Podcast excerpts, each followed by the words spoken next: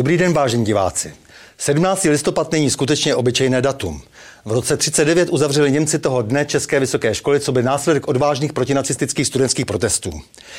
Následně bylo devět studentů popraveno, dvanáct jich bylo transportováno do koncentračního tábora a české školy zůstaly uzavřeny až do konce války. Byl to důsledně a systémově promyšlený útok ke zničení české inteligence a kultury. A na takový genocidní krok ze strany německých okupantů by se opravdu zapomínat nemělo.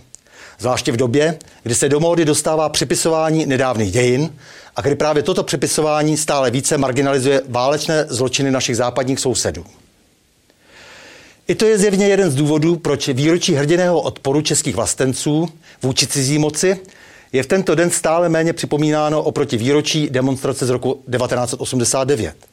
A protože jsem se právě této demonstrace stejně jako všech předchozích tehdejších protirežimních pouličních vystoupení zúčastnil, myslím, že si mohu dovolit o to více poněkud zlehčit význam oné události staré již třicet dva let.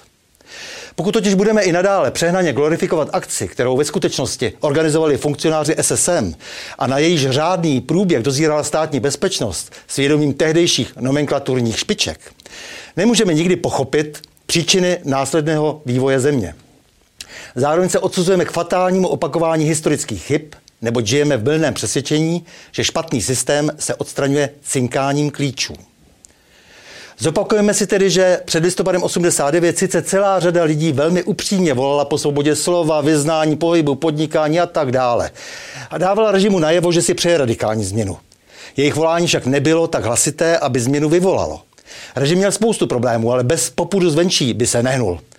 V Moskvě však došlo ke změně, nastala obleva a po několikaletém vývoji a jednáních mezi špičkami U S A a S S S R zatoužili po změnách i vybraní komunističtí funkcionáři. A motivace? Jak prosté? Majetek. Ten majetek, který dosud spravovali a který oni sami nebo jejich předchůdci znárodnili. Ta možnost vlastnit mnohem více než výslužku do kufru od bafuňářské Volhy. Touha exponentů režimu po majetku tak ve skutečnosti rozložila celý tábor socialismu. Avšak k majetkovému převratu byly nutné věrohodné kulisy. A u nás se lidé jako na potvoru moc nebouřili. A tak i na té národní musela státní bezpečnost vyrobit falešného mrtvého studenta, aby se lidé rozhýbali. Dostali jsme tedy svobodu, ta však nebyla získána v lítém boji, ale v převratu organizovaném a podporovaném Západem i Východem. V převratu v něm za delší konec provazu i nadále tahali ti, proti kterým byla namířena hesla demonstrantů.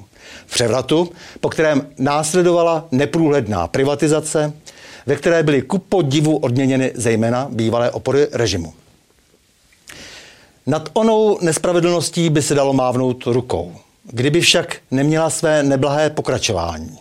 Tento způsob privatizace nevedl k efektivnímu využití národního bohatství ve prospěch vlastního obyvatelstva, ale naopak. Dojemná nadnárodní kooperace řady bývalých mocipánů, změnivších se v kapitalisty, mimo jiné řádně skorumpované a zkompromitované právě v procesu privatizace, dostala strategické majetky spolehlivě pod nadnárodní kontrolu a proměnila zemi v nemotornou kolonii, jež byla navíc zauzlována do politické sítě Evropské unie.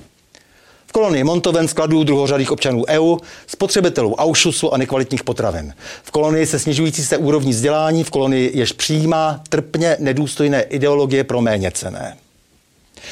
V kolonii jež není soběstačná ani v pěstování brambor, zelí a jablek, ale za to vyrábí levně elektřinu pro Německo, odkud ji zase draze nakupuje. Postupně jsme prakticky přišli o suverenitu i schopnost bránit vlastní hranice před příchodem nezvaných hostů.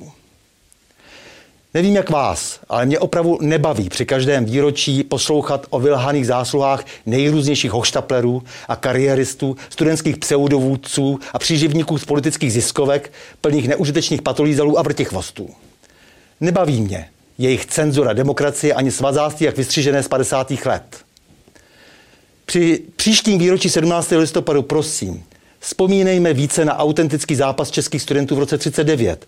Ti byli vystaveni skutečné a nekompromisní brutalitě a bojovali za svobodu svou i národní až do krajnosti. Při současném trendu se však obávám, že se spíše dočkáme stavby dalších pomníků nacistům.